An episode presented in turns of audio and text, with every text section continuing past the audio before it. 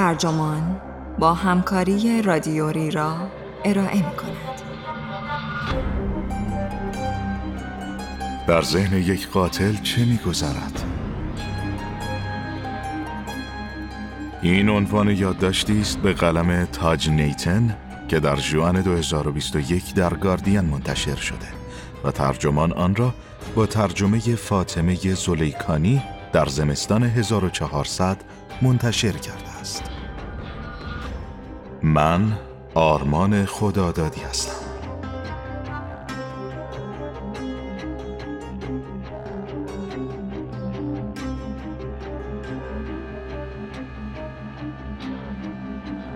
پیش از ورود سب به زندان یعنی پنج هفته قبل از اون که برای اولین بار ببینمش به کارکنان زندان اطلاع دادند که او باید تحت نظارت شدید قرار بگیرد. هنوز در بازداشتگاه بود که خارج از ساعت اداری از روانپزشک جنایی خواستند او را بررسی کند. سب گوش به فرمان افسرانی بود که دستگیرش کرده بودند. طوری رفتار می‌کرد انگار اتفاقی که افتاده تأثیری روی اون نداشته. به نظر می رسید اصلا برایش مهم نیست دستگیر شده است. عجیبتر که گاهی احساس رضایت در چهرهش مشهود بود. سب را دستگیر کرده بودند چون احتمال می‌دادند که مادرش را به قتل رسانده باشد. پزشک کشیک به همراه یک پرستار از واحد غذایی محلی به بازداشتگاه رفتند. اما سب تمایل نداشت از سلولش بیرون بیاید و با آنها صحبت کند. متخصصان بالینی به همراه افسران پلیس به سلولش رفتند تا مستقیم با او صحبت کنند. اما هرچه می گفتند، سب تغییر رویه نمی‌داد. با آنها حرف نمی‌زد. حتی از اینکه وارد گفتگوی عادی بشود هم سر باز می‌زد. متخصصان بالینی هم مثل مشاور کشیک به این نتیجه رسیدند که سب نیازی به بستری شدن در بیمارستان ندارد. حالا رغم این تشخیص حرف نزدن سب و همینطور ویژگی های جرمی که مرتکب شده بود باعث می شد ترجیحاً مسائل روان درمانی را یکسره کنار نگذارند. صبح روز بعد پزشکی که سب را در ایستگاه پلیس ارزیابی کرده بود به تیم سلامت روان زندان تلفن کرد تا سفارش کند برای بررسی های بیشتر باید سب را در بد و ورود در بخش مراقبت های درمانی نگه دارند. مشاهدات پرستاران و پزشکان هم می گفت سب عادی نیست. اما دقیقا نمی توانستند بگویند چرا چنین حسی دارند. او از همه فاصله می گرفت. وقتی حرف می‌زد تا آنجا که می توانست برای بیان مقصودش از کمترین کلمات ممکن استفاده می کرد. فقط مواقعی حرف می‌زد که یا چیز خاصی می‌خواست برای مثال حوله تمیز یا در بیشتر مواقع می‌خواست کمک یا حمایت کارکنان را رد کند. دوست نداشت برای صرف غذا یا استراحت در سالن عمومی از سلولش خارج شود. به نظر می رسید خوب می‌خورد و میخوابد. از ارتباط برقرار کردن پرهیز می کرد.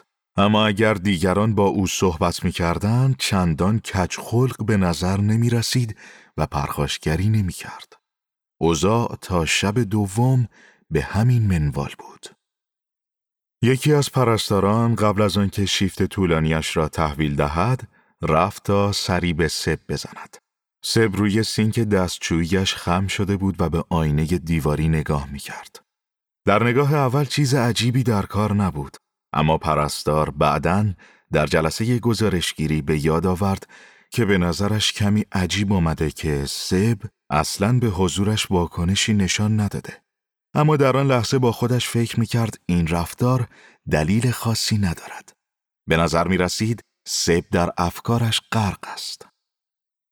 پرستار در حالی که فقط یک بایش در سلول بود او را صدا کرد تا توجهش را جلب کند و بعد ناگهان همه چیز تیره و تار شد. سب به سمت پرستار خیز برداشت. ساعدش را دور گردن او حلقی کرد و او را توی سلول می کشید. پرستار هم تقلا می کرد از سلول خارج شود. کارکنان صدای فریاد پرستار و صدای زنگی را شنیدند که او با فشار دادن دکمه قرمز بیسیم کمریش فعال کرده بود. خوشبختانه از دفتر پرستاران تا سلول سب فقط چند قدم فاصله بود. اما وقتی پرستاران تلاش می کردند بازوی سب را از گردن همکارشان باز کنند، پیش بینی نمی کردند سب قرار است در مبارزه با آنها چقدر نیرومند باشد. افسر زندان که خودش را به صحنه رسانده بود می گفت احساس می کردم چاره ای ندارم جزان که به سرش ضربه بزنم. افسران بخش های دیگر با شنیدن صدای آژیر با عجله به این سمت آمدند. با کمک آنها توانستند پرستار را آزاد کنند و سب را دوباره به سلولش برگردانند. پس از این اتفاق که نوعی گروگانگیری نافرجام در قسمت های درمانی محسوب می‌شد، به این نتیجه رسیدند که سب خطرناکتر از آن است که آنجا بماند. چنین بود که من برای اولین بار او را در بند سلول های انفرادی ملاقات کردم. من متخصص روانپزشکی جنایی هستم. شاخه ای از پزشکی که مجرمان را در زندانها و بیمارستانهای امن ارزیابی و درمان می کند. بسیاری از این افراد رفتارهای پرخاشگرانه از خود بروز می دهند. تیم قانونی سب می‌خواست نظر کارشناسیم را درباره وضعیت روانی او به هنگام حمله اعلام کنم. سب نام واقعی او نیست. سایر نشانه های احراز هویت را هم در راستای حفظ اطلاعات شخصی بیمار تغییر دادم. چون دائم به این واحد سر می زدم می دانستم محیطش کاملا پیش بینی ناپذیر است. این واحد گاهی سکوت ترسناکی به خود می گرفت. اما اغلب اوقات وارد بند که می شدم کنسرت ناموزونی از جیغها، فریادها، عربده ها و مشت زدن به درها به راه بود و اینکه منبع آن سر و صداها دیده نمی‌شد همه چیز را رعباورتر می کرد. برای ساکنان این سلول های دلگیر و تک نفره تنها فرصت تعامل چهره به چهره با دیگر زندانیان زمان کوتاهی بود که برای ورزش آنها در نظر گرفته بودند. در این فرصت کوتاه زندانیان اجازه داشتند با زنجیرهایی که به پای هر کدامشان بسته شده بود نیمی از طول ساختمان زندان را بدوند. غیر از این زمان زندانیان عمدتا با فریادهای نامفهومی که در سراسر بند به گوش می رسید با یکدیگر ارتباط برقرار می کردند. این فریادها گاهی فریاد خوش آمدگویی به فرد جدیدی بود که هم مسلک خودشان بود یا تهدیدی بود برای آنهایی که از دار و دسته خودشان نبودند. گاهی هم افسران زندان هدف این فریادها قرار می گرفتند. در این مواقع زندانیان به التماس چیزی از آنها می‌خواستند یا منظورشان را با پرخاشگری بیان می‌کردند. بازدید کنندگان از این بند معمولا هیجان تازه ای در ساکنین آن ایجاد می‌کردند. درها و دریچه ها محکم بسته بود اما تعجب می کردم زندانیانی که از قبل مرا می شناختند چگونه میفهمیدند که وارد بند شدم. همین که از کنار در سلول هایشان رد می شدم فریاد می زدند دکتر نیتن یه لحظه بیا اینجا باید باهات حرف بزنم. البته بعدها فهمیدم از شکاف باریکی که بین در سنگین و فلزی سلول و چهار چوبش بود می توانستند دزدکی بیرون را نگاه کنند. باقی زندانی ها همین که میشنیدند یک پزشک به بند آمده است فریاد میکشیدند که ناخوشند و باید فورا مرا ببینند. شاید برخی به مراقبت های پزشکی نیاز داشتند اما بیشترشان از تنهایی مفرد رنج می بردند و مشتاق بودند هر طور که هست ارتباط برقرار کنند. همین که به انتهای بند می رسیدم فریادها عموماً فروکش می کرد یا به التماس و تهدید تبدیل می شد. انگار حضور دیگران خواسته ها و نارضایتی هایشان را به یادشان می آورد. سب در وضعیتی بود که به آن آزاد به شرط حضور سه افسر می گفتند.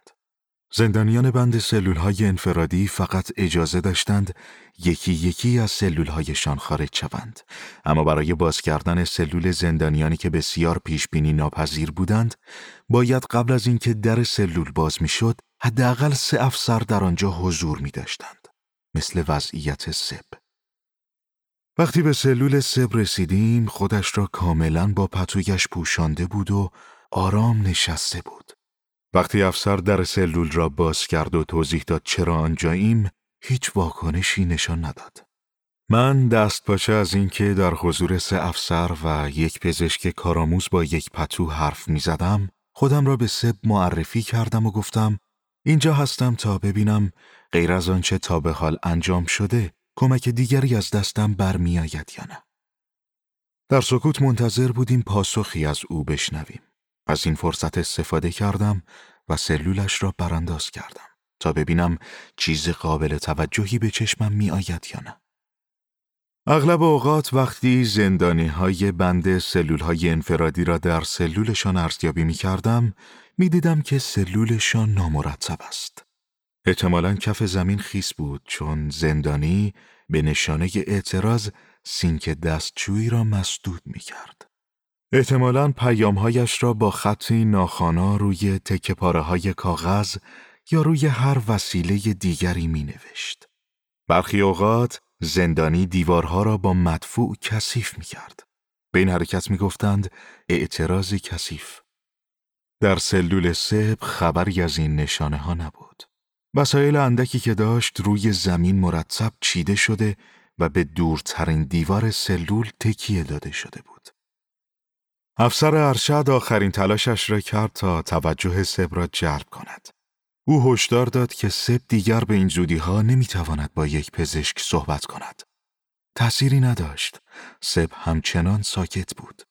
همچنان که به او نگاه می کردم با احتیاط یک قدم به عقب برداشتم تا از سلول خارج شوم. نقش من در ملاقات با زندانیانی مثل سب کمک به تیم قانونی بود. آنها باید میفهمیدند در ذهن زندانی چه میگذرد تا تصمیم بگیرند متهم چه دادخواستی باید ارائه کند. وقتی 23 سال پیش روانپزشکی جنایی را شروع کردم به سرعت یاد گرفتم برای پیشبینی سوالاتی که وکلا ممکن بود از من بپرسند باید به ذهن بیمار عمیقتر از آنی فکر کنم که آموزش هایم در روانپزشکی مرا آماده آن کرده بود. شاید دادگاه مشتاق باشد شواهدی را که مطرح می کنم مد نظر قرار دهد. شواهدی که می‌گویند تربیت نادرست یا آسیبهای هنگام زایمان اقدامات متهم را تحت تأثیر قرار دادند. اما علاوه بر این آنها می‌خواهند بشنوند آن عوامل به خصوص چگونه با ارتکاب جرم مرتبط است. یعنی چرا فرایندهای ذهنی متهمان آنها را به سمت ارتکاب این جرم خاص سوق داده است. وقتی دایره فعالیت هایم را از کار کردن در دادگاه های جنایی فراتر بردم و به تدریج به عنوان شاهد متخصص در دادگاه های خانواده و دیگر دادرسی های حقوقی حضور یافتم، برایم روشن شد توضیحاتی که با توجه به تشخیص پزشکی یا فهرست عوامل علی ارائه می شوند تا چه حد محدودیت دارند. اگر قرار بود فقط نام علائم و برچسب تشخیصی مربوط به آن علائم را ارائه کنم، کمک چندانی به دادگاه خانواده نمی کرد تا برای مثال درباره مراقبت ایمن از کودک تصمیم بگیرد.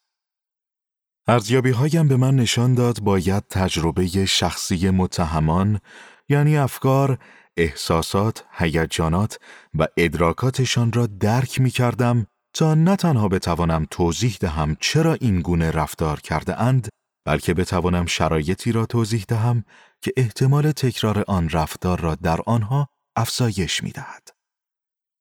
وکیل سب درخواست نظر کارشناسی داده بود. می‌خواست بداند آیا موکلش در زمان ارتکاب جرم به جنون مبتلا شده بود یا نه. فردای همان روزی که نتوانستم سب را با موفقیت ارزیابی کنم با وکیلش تماس گرفتم تا اطلاع دهم سب با من صحبت نمی کند. دگرگونی در خور توجهی که اخیرا در شخصیتش رخ داده بود، شدت گرفتن رفتارهای نامتعارف، خشونت غیرعادی و تغییر نگران کننده رفتارش نشان می‌داد به بیماری روانی مبتلا است. اما تا زمانی که با او ارتباط برقرار نمی کردم، نمی توانستم به طور قطعی مشخص کنم که آیا وضعیتش موجب شده است در زمان حمله به مادرش نداند چه می کند یا نه. سب کاملا ساکت نبود اما مطمئن بودیم که نمی‌تواند در برابر اتهام قتل به خوبی از خودش دفاع کند. دلیل خوبی هم داشتیم. برداشت من آن بود که اجتناب سب از حرف زدن آمدانه نیست. باید میفهمیدم می‌تواند به درستی در دادرسی های جنایی شرکت کند یا نه. به عبارت دیگر، آیا صلاحیت دارد در دادگاه اقامه دعوی کند؟ قاضی مستندات دو پزشک را مد نظر قرار می دهد و رأی نهایی را صادر می کند. گزارشم را برای وکلای پرونده ثبت کردم و گفتم به نظرم سب شایستگی اقامه دعوی را ندارد. تا رضایت نمی‌داد صحبت کند نمی توانستم بفهمم در ذهنش چه میگذرد. هم نمی شدم در زندان بماند. شواهد به قدری بود که بتوانیم برای ارزیابی و درمان در بیمارستان پرونده تشکیل دهیم. در پی ارتباطاتی که با یک بیمارستان غذایی امن برقرار کردیم و معرفی نامه هایی که به وزارت دادگستری نوشتیم، اجازه انتقال سب به بیمارستان صادر شد. شش ماه بعد وقتی دوباره یکدیگر را دیدیم، سب را به بیمارستانی غذایی منتقل کرده بودند. پرستار بخش که او را تا اتاق مصاحبه همراهی کرده بود، مرا دوباره به او معرفی کرد. تغییر ظاهریش آنقدر مشهود بود که لازم نبود ببینم آیا در قیاس با قبل تمایل دارد ارتباط برقرار کند یا نه. به نظر می رسد مصرف داروهای ضد روان پریشی برای بسیاری از بیمارانم که تجربه های روانی استراباور را از سر می گذرانند بسیار مفید است. البته نه لزوما همه آنها. متاسفانه این داروها عوارض جانبی دارند. مانند اضافه وزن. سب چاقتر شده بود و همین بود که حد زدم مصرف داروهای ضد روانپریشی را شروع کرده است. سب گفت چند ماه پیش از دستگیری به تدریج احساس می کرد موجی از نگرانی او را در خود می کشد. احساسی که به دلشوره و وحشت تبدیل شد و بیرحمان او را مغلوب خود می کرد. اشیای اطرافش عادی به نظر نمی رسیدند. حال ای رویاگونه دور افراد بود. از خودش می‌پرسید اینها همان آدمهایی هستند که فکر می کنم؟ بعد از آن افکار سب شکل مشخصی به خود گرفت. مثل روز برایش روشن شد که در محاصره آدمهایی قرار گرفته است که خودشان را به جای آنهایی که می‌شناسد جا می‌زنند. زنی که خودش را به شکل مادرش درآورده بود از هر نظر به مادرش شبیه بود و مانند او رفتار می کرد. اما سب تردیدی نداشت که آن زن یک افریت است و در رو بودن مادر واقعیش دست دارد. این زن فریبکار که هوشمندانه تمام ویژگی های مادرش را تقلید کرده بود وقتی با اعتراض سب مواجه شد همه چیز را شدیدان انکار کرد. سب برایم توضیح داد که شکایت های این زن را نشانه درماندگی او در ادامه کلاهبرداریش می‌دانست. وقتی سب درباره جرمش صحبت کرد، لحنش جدیتر شد، اما هیجانی در چهرهش نبود. به نظر می رسید خاطرش هنوز کاملا با هیجان آمیخته نیست.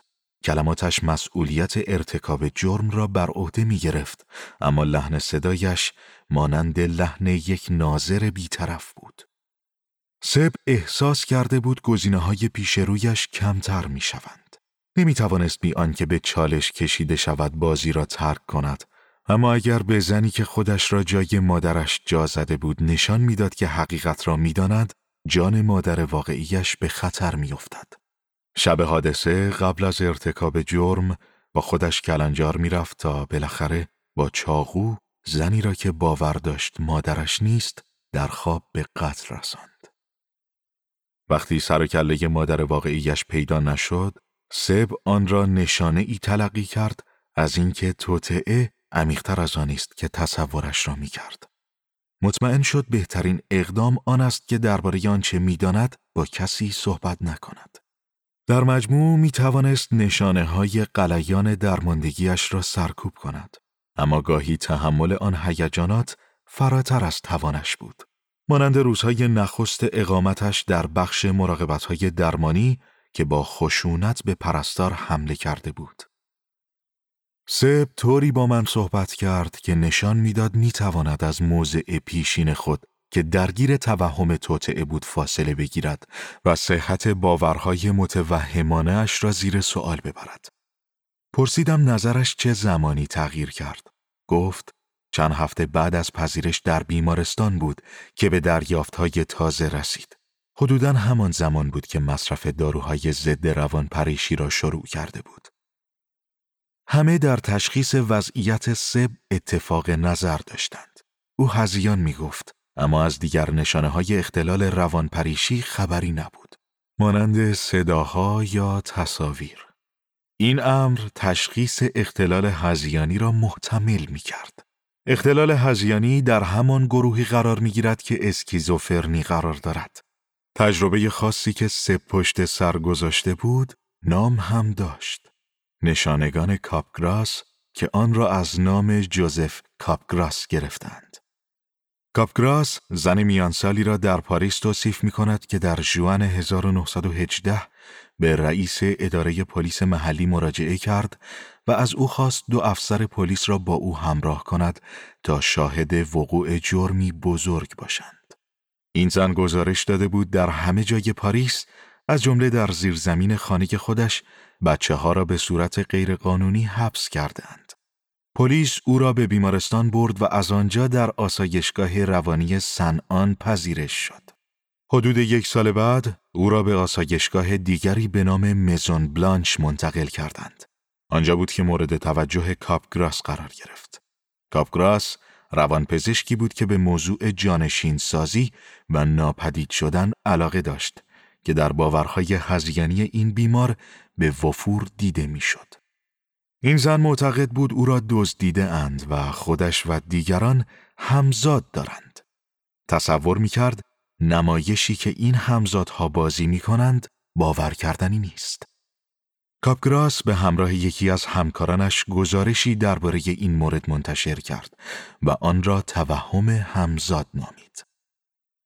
آموزش های پزشکی هم به من آموخته بودند کافی است نامی برای وضعیت بیمار و نامی برای علائمش بیابم. آن وقت است که وضعیت بیمار را به قدر کافی درک کرده ام و ارزیابی هایم کامل است.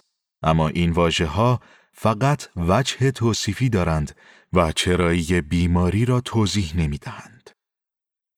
لازم بود دقیقا به جزئیات حرفهای سب گوش دهیم تا بفهمیم چه مکانیسم هایی موجب بروز این علائم در او شده است. کافی بود کمی با نحوه عمل کرده مغز آشنا باشیم تا بتوانیم کلمات سب را تحلیل کنیم. سب ادعا می کرد زنی که کشته بود به ظاهر هم شکل مادرش بود اما هویت متفاوتی داشت. از آن می کرد نمی توانسته تفاوت ظاهری میان مادرش و کسی که خودش را جای او جا زده بود تشخیص دهد. با این همه مطمئن بود این زن مادرش نیست. اسکنهای گرفته شده از مغز انسان و نخستیسانان به ما نشان دادند که تشخیص دیگران تا حد زیادی به تصاویر صورت وابسته است. تشخیص چهره چندین مسیر متفاوت مغزی را فعال می کند. اختلال در این شبکه عصبی نمی‌گذارد فرد چهره ای را که می‌شناسد تشخیص دهد. این موقعیت را ادراک پریشی چهره ای می گویند که معنای تحت لفظی آن نشناختن چهره است. مشکل سب ادراک پریشی چهره ای نبود. او می توانست چهره مادرش را تشخیص دهد. این هویت مادرش بود که محل سوال بود. حتی قبل از قوت گرفتن این باورهای پارانویایی قابل توصیف هم درک سب از دنیا با تردید همراه بود. تأکید می کرد همه چیز غیر واقعی است. از هیچ چیز مطمئن نبود. نمی توانست معنای روشنی به این اتفاقات بدهد. اما بوی خطر می آمد. سب از احساس ابهام و تهدید روزهای نخست گفت.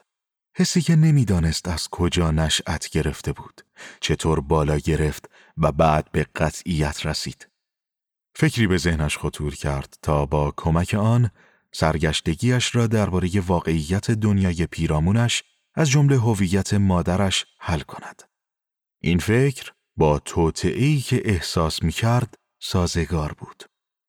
وقتی این فکر اینکه زنی خودش را به جای مادرش جا زده است برای او با واقعیت همخانی پیدا کرد به نظرش آمد دیگران نیز جای خودشان نیستند. بنابراین به جای آنکه این فکر را مردود بداند اقدامات دیگران را به گونه ای تعبیر می کرد که معید این فکر بود. این باور که جایگزین شدن مادرش بخشی از یک توطعه بزرگتر بود به تجربهش معنا بخشید و شواهدی را انتخاب می کرد که با این تعبیر منطبق بود. تا قبل از آن تصویر مادرش برایش آشنا بود. سب در واکنش به از دست رفتن این حس روایتی منسجم اما نادرست را پذیرفته بود.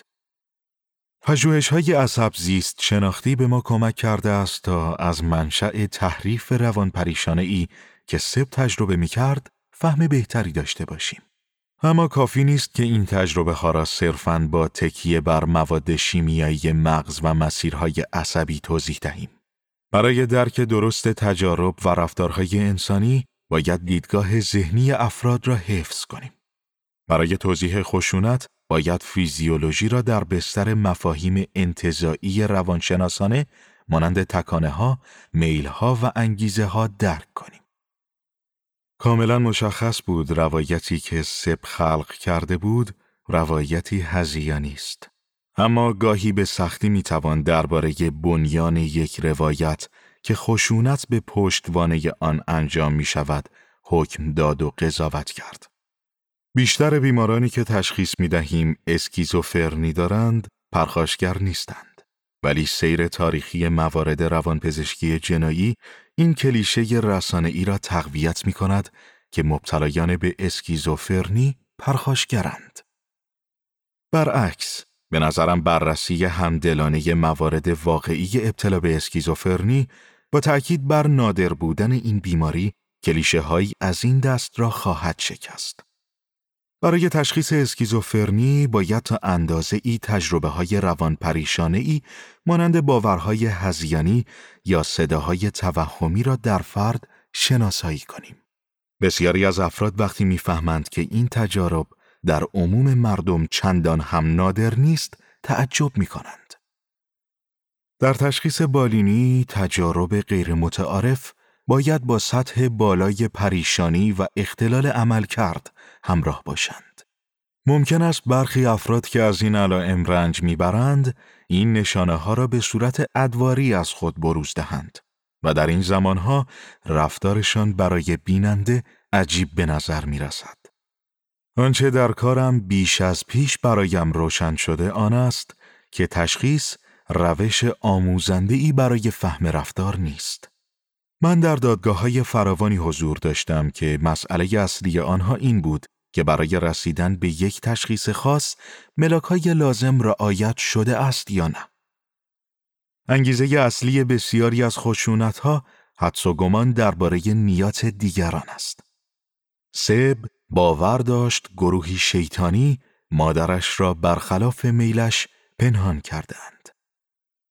درک انگیزه فرد اهمیت ویژه ای دارد اما علاوه بر این باید به این موضوع فکر کنیم که چرا احساسات خسمانه اینقدر به ندرت به اقدامات مرتبط با آدمکشی منجر می شود.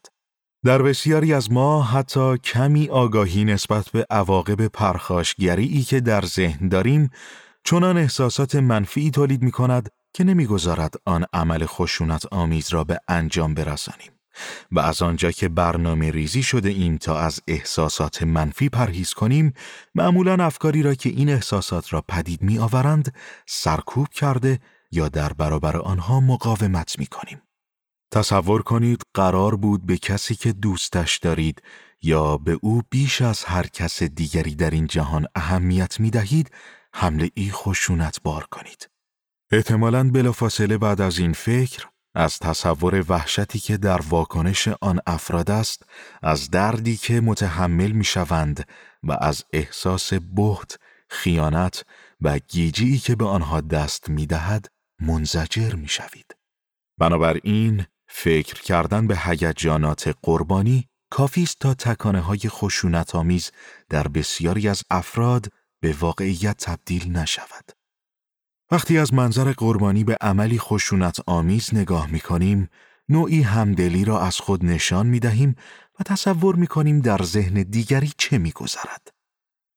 همدلی توانایی بسیار مهمی در انسان است و به هنگام خشونت نیروی بازدارنده قدرتمندی است. این فرایندها از چنان اهمیتی برخوردارند که حتی لازم نیست آگاهانه به آنها فکر کنیم. این فرایندها در پس صحنه فعالند و مدام مانع تکانه های فراوانی می شوند که نتایج خوشایندی در پی ندارند. خشونت نتیجه برهمکنش نیروهای عاطفی و فرایندهای خونسا کننده ذهن است. اولی میل به پرخاشگری را تولید می کند و دومی در برابر عمل پرخاشگرانه مقاومت می کند. ترس زیاد سب او را از پا انداخته بود و بیش از حد گوش به زنگش کرده بود.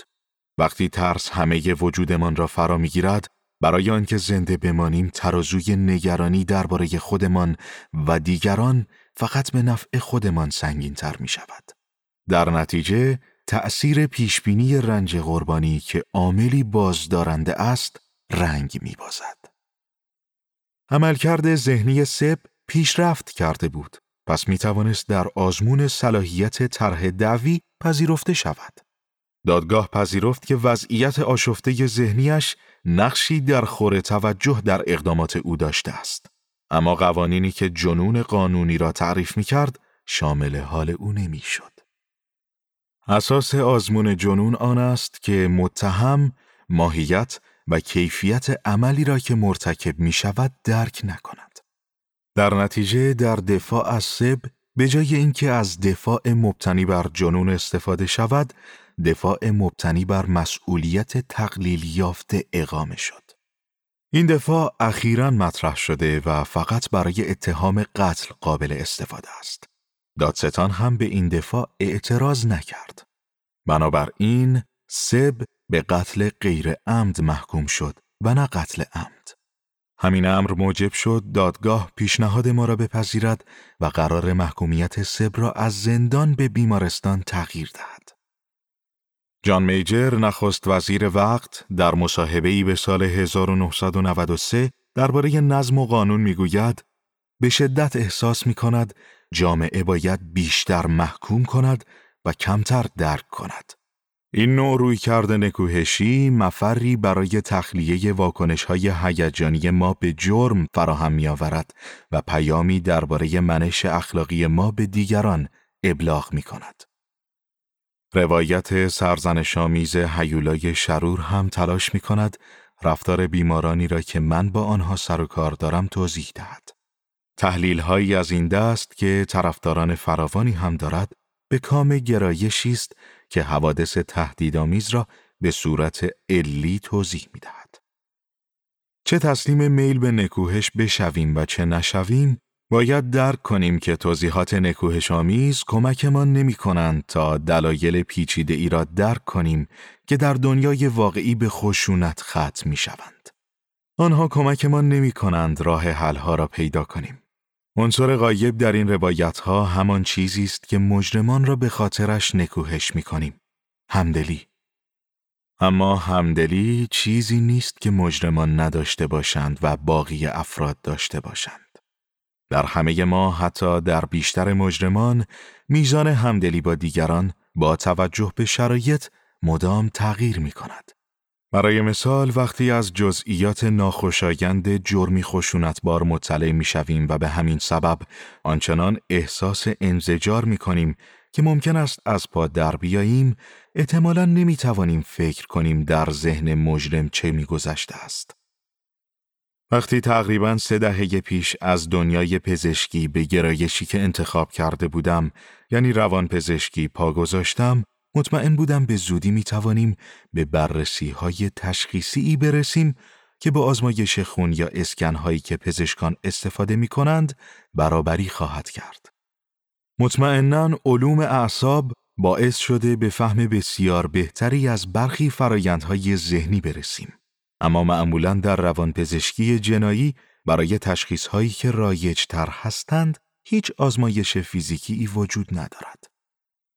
آنها که تلاش می کنند برای تشخیص بیماری آزمون تشخیصی پیدا کنند می‌خواهند روانپزشکی را عینی کنند. آنها می‌خواهند تجربه بیمار را به بیماری های از پیش تعریف شده و یا به امری خارجی از نوع نشانگان مانند توهم یا هزیان یا تشخیص مانند اسکیزوفرنی یا اختلال شخصیت خودشیفته تبدیل کنند. بسیاری از پژوهشگران به دنبال راهی بودند تا تجربه بیمار را به الگوهایی تقلیل دهند که بتواند سوء عملکرد مغز را اندازه گیری کند. اما من معتقدم مشکلی نیست که نمی‌توانیم روش مناسبی پیدا کنیم تا به مسائل روانپزشکی جنایی عینیت ببخشیم. مشکل شاید تمایل ما به عینیت بخشیدن است. دلیل گرایش فرد به خشونت هرچه باشد، نحوه واکنش ما به فرد در سطح فردی، نهادی و اجتماعی بر گرایش او به خشونت تأثیر می‌گذارد. پس خودمان باید متوجه باشیم که این تأثیرات قرار است تشدید کننده فرایندهای ذهنی باشند که در خشونت سهم دارند یا قرار است این فرایندها را کاهش دهند. اگر واقعا می خواهیم خشونت را کاهش دهیم، باید واقعا به آنچه در ذهن افراد میگذرد توجه داشته باشیم. درست است که از ادامه پژوهش ها درباره عملکرد مغز حمایت می کنیم. اما این امر نباید سبب شود توجه به ذهن را کنار بگذاریم.